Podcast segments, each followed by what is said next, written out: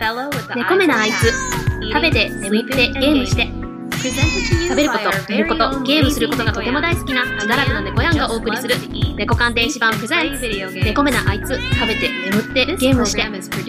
このプログラムは猫缶電子版のプロデュースでお送りいたします。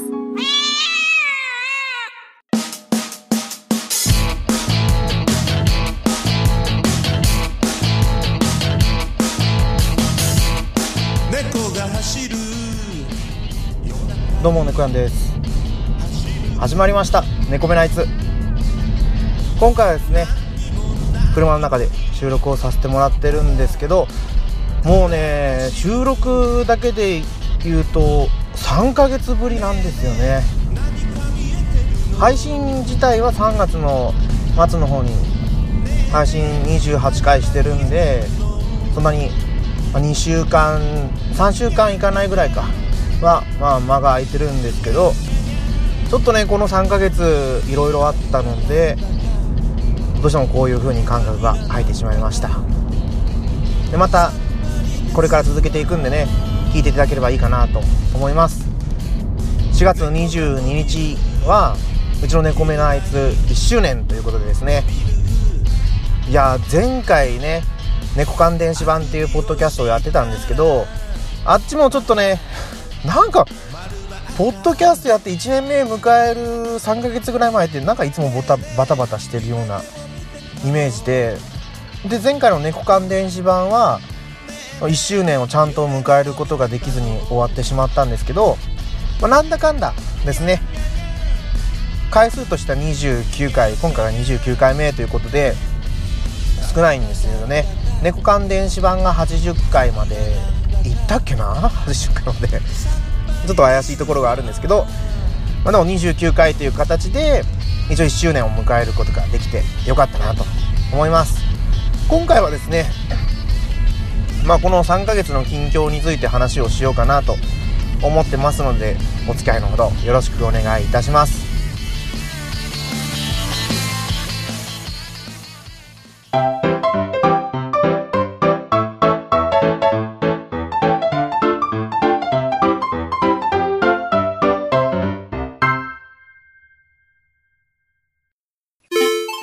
もちろんゲーム大好き DX。 毎日たくさんのゲームが消費されていく中で自分の知らないゲームまだまだあるかもしれませんね。もちろんゲーム大好き DX では私もちろんがこれは面白いと思ったゲームを毎月1本紹介しております。 iTunes でもちろんゲーム大好き DX を検索してみてください。お気に入りのゲーム見つけられると思いますよ。もしよろしければ購読してみてください。あなたの知らない一本見つけてみませんか？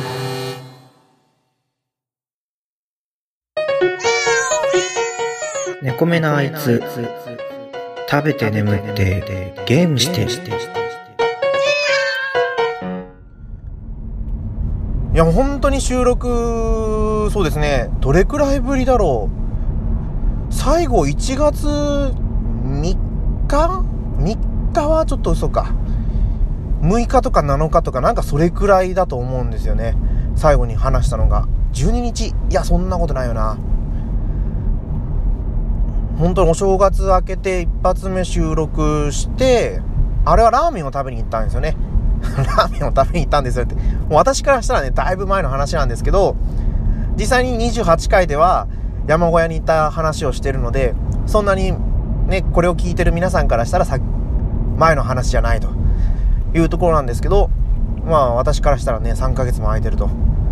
なってるんですけど、ラーメン食べに行ったとすぐね娘が病気になっちゃって、別にそんな隠すようなこともないんで言っちゃうんですけど、川崎病って言うんですよね。もしかしたら聞いたことがあるかもしれないんですけど、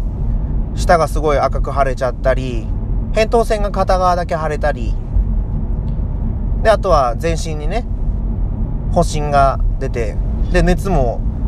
39度とかね、高熱が5日以上続くとかですね、兆候が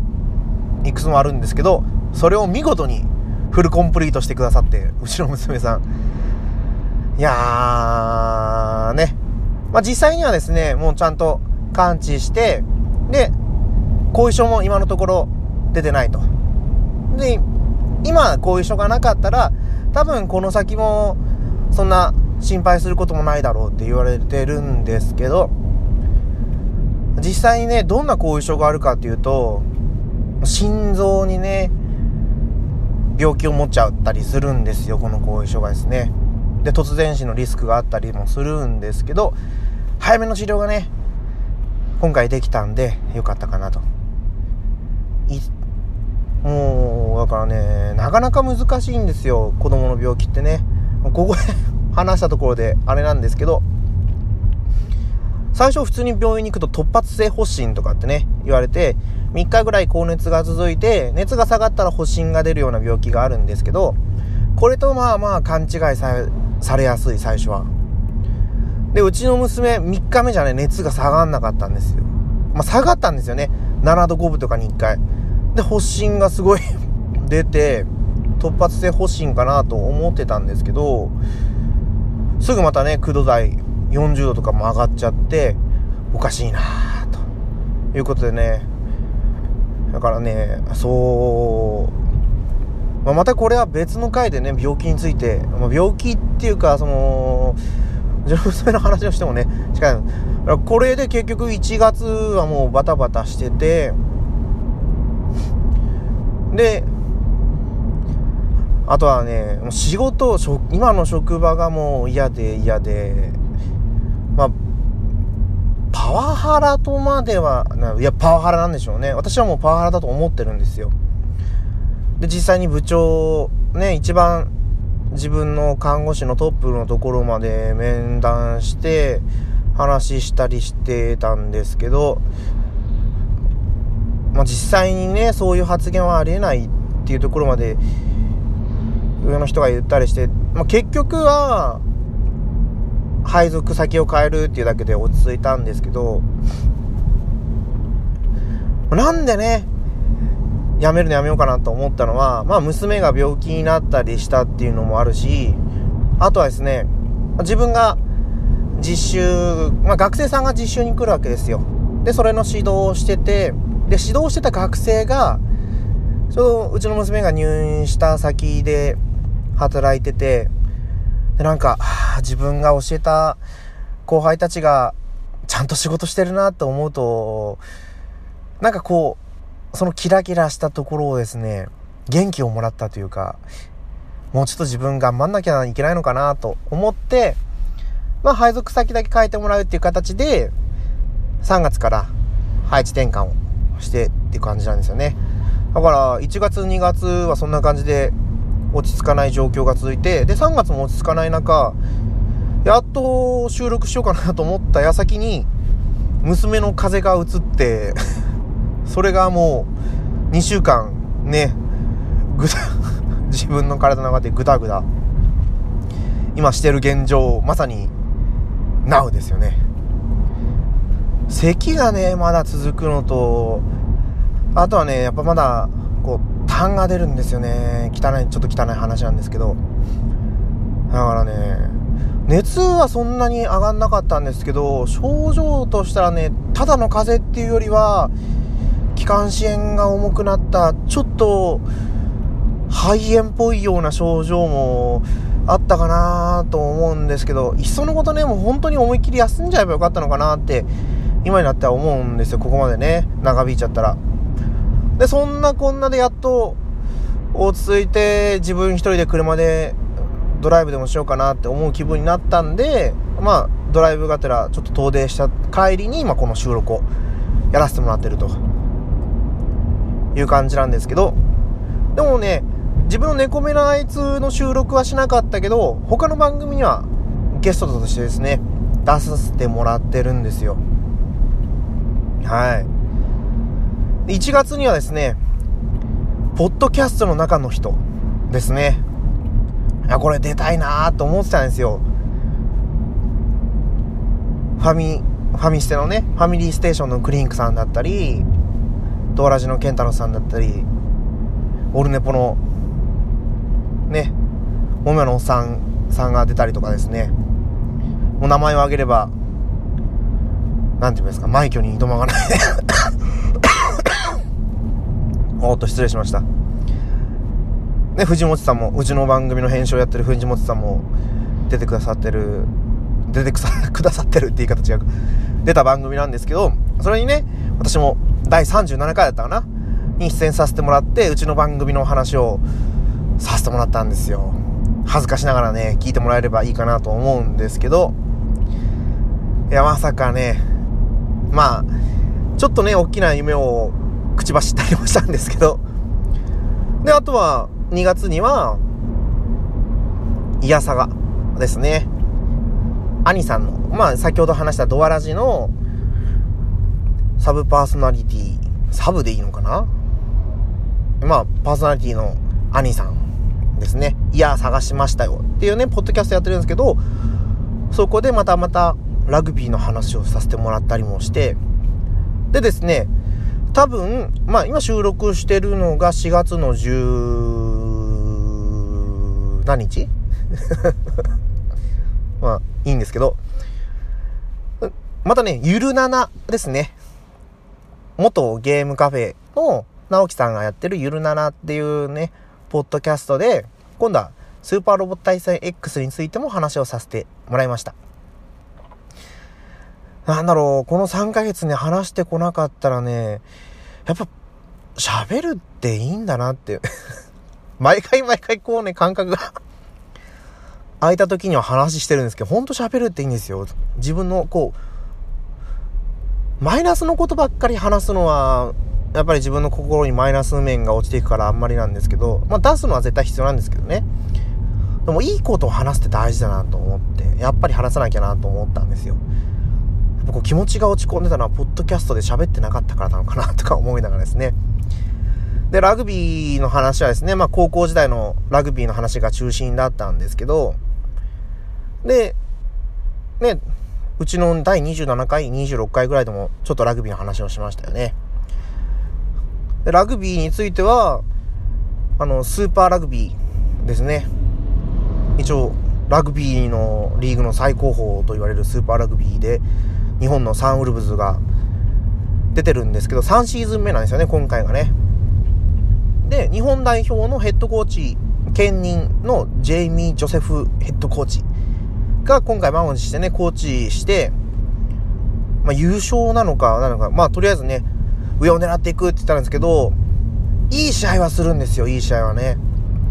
1点差とか2点差で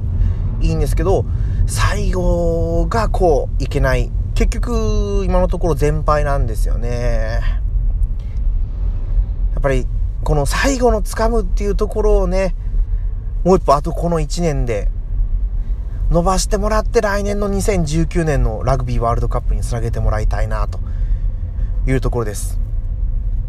で、そんなわけで他のポッドキャストにはゲスト出演させてもらってたんですけど、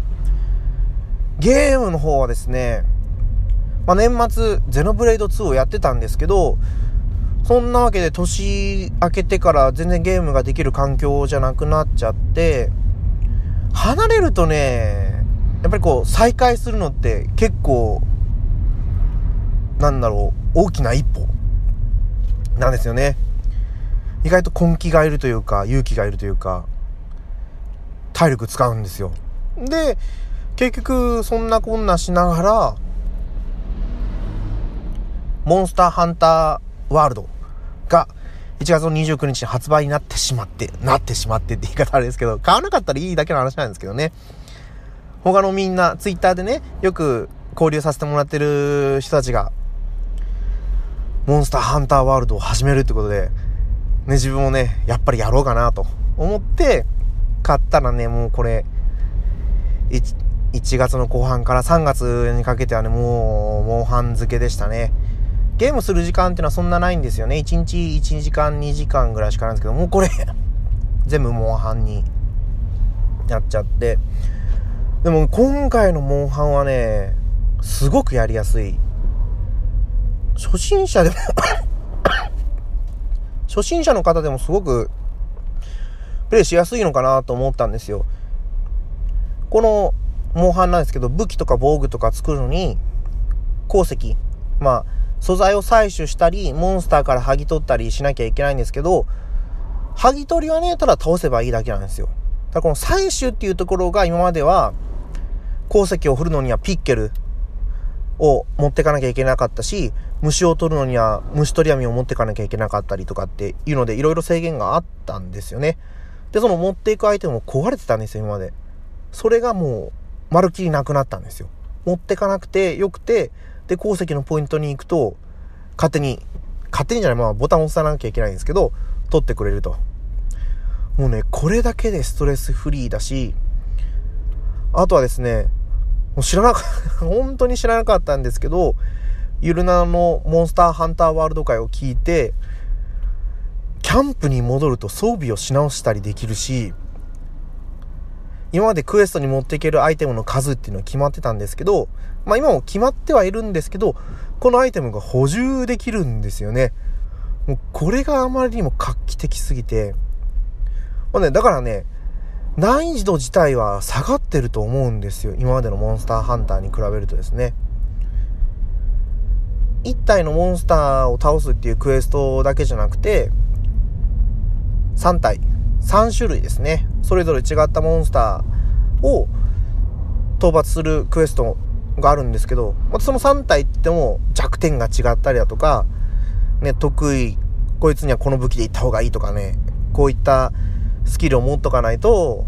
苦戦しますよとかあるんですけど、これがね、だから装備の付け替えができるから非常にやりやすくなってたりするんですよ。だからですね、今までモンスターハンターシリーズってもう最後まで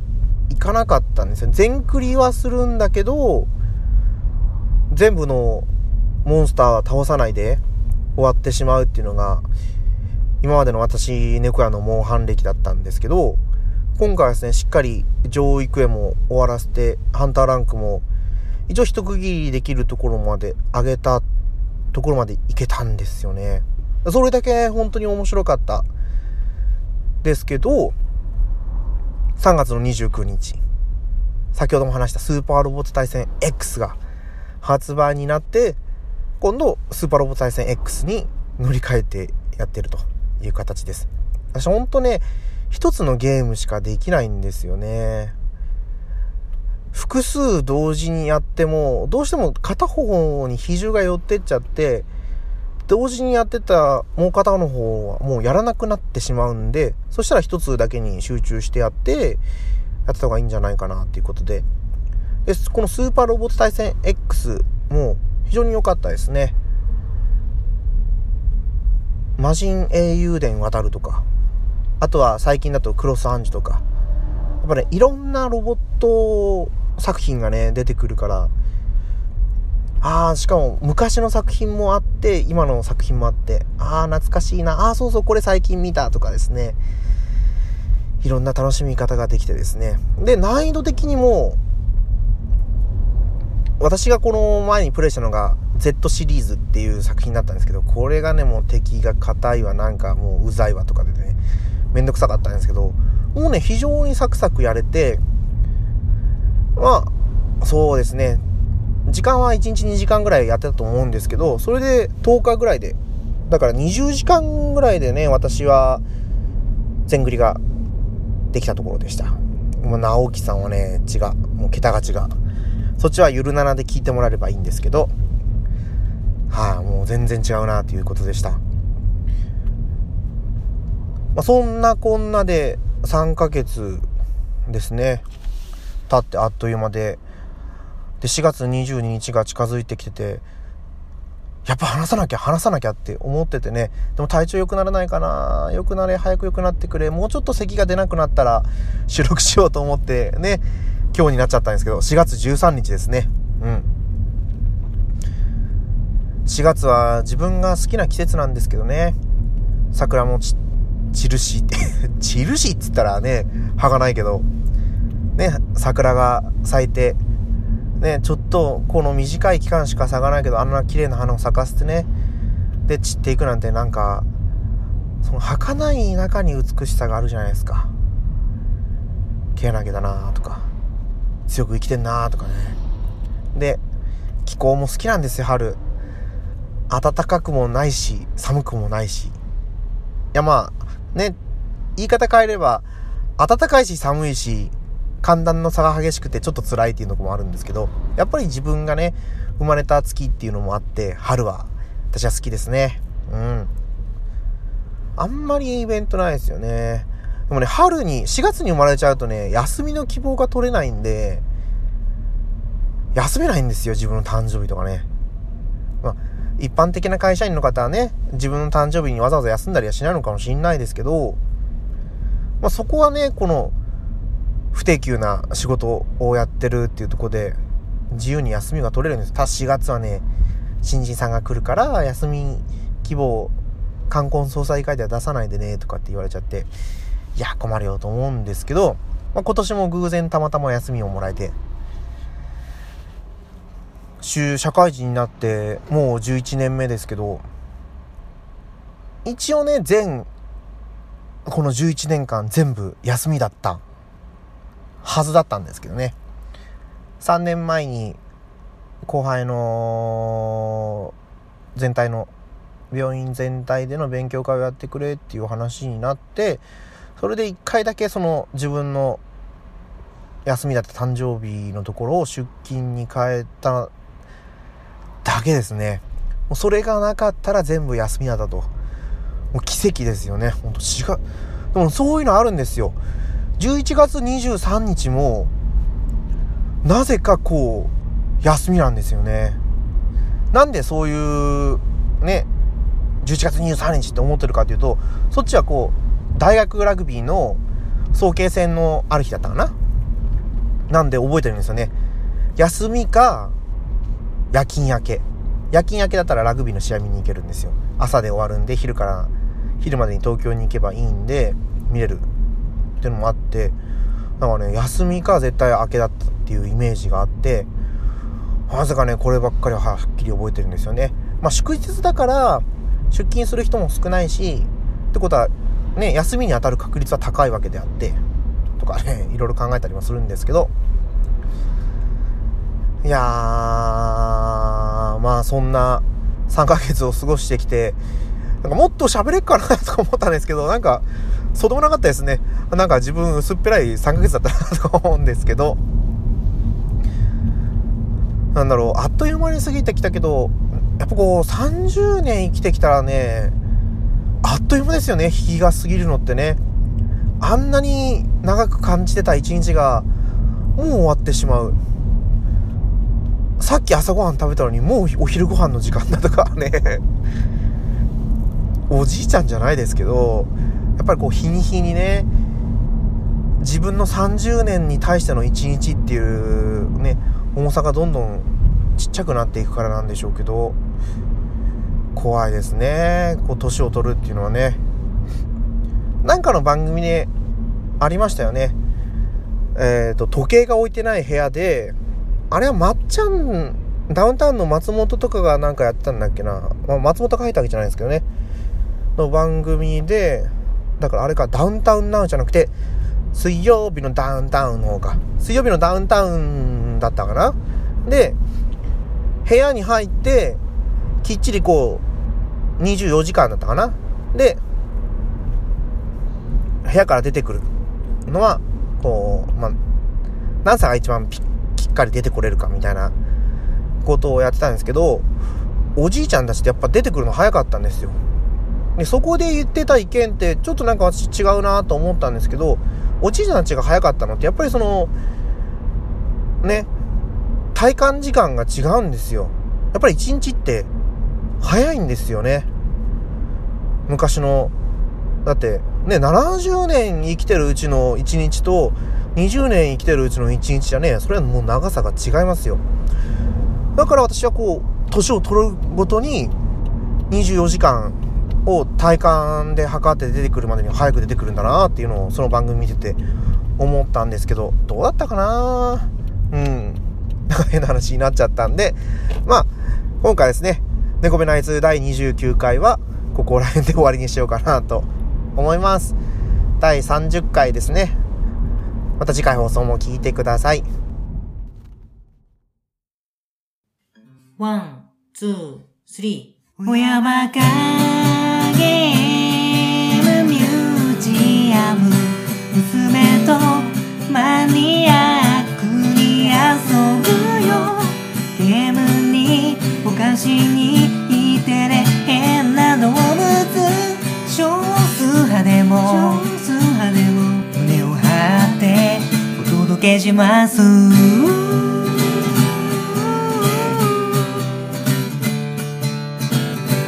親バカゲームミュージアムを毎月不定期で絶賛配信中です。聞け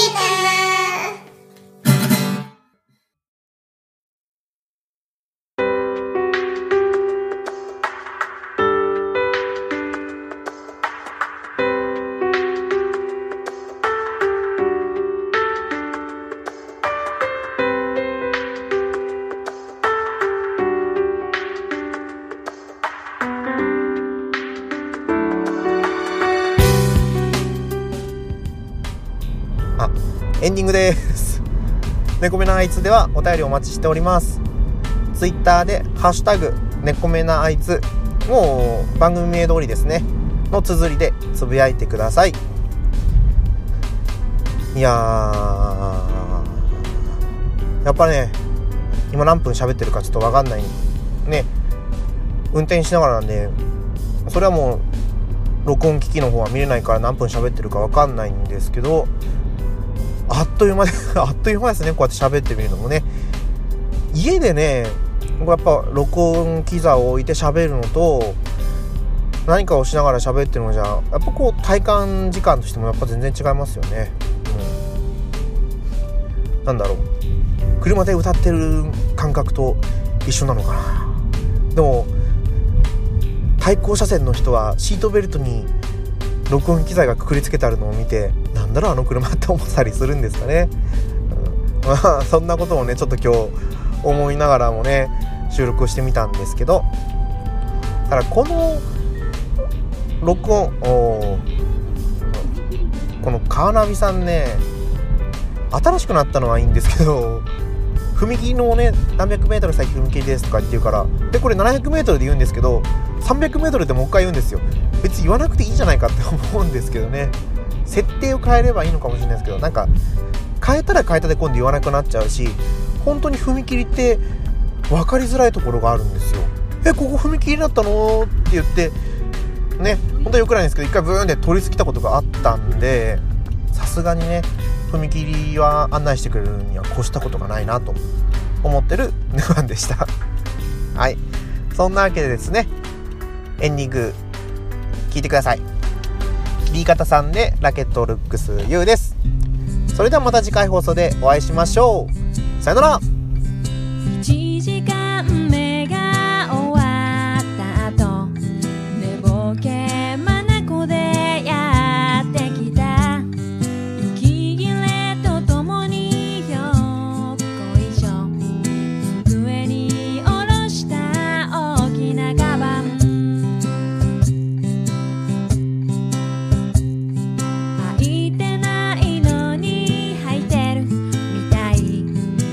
私の靴下素敵だね、白い歯覗く休み時間、豆でも挟めそう大きなエクボ、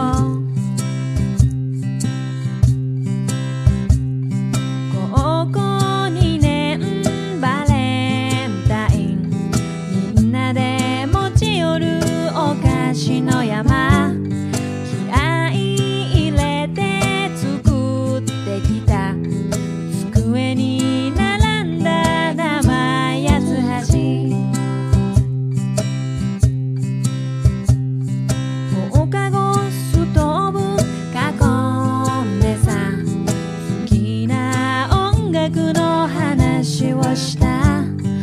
誰が好きとかそんなこと一度も話したことなかった、そんなの子が恋をした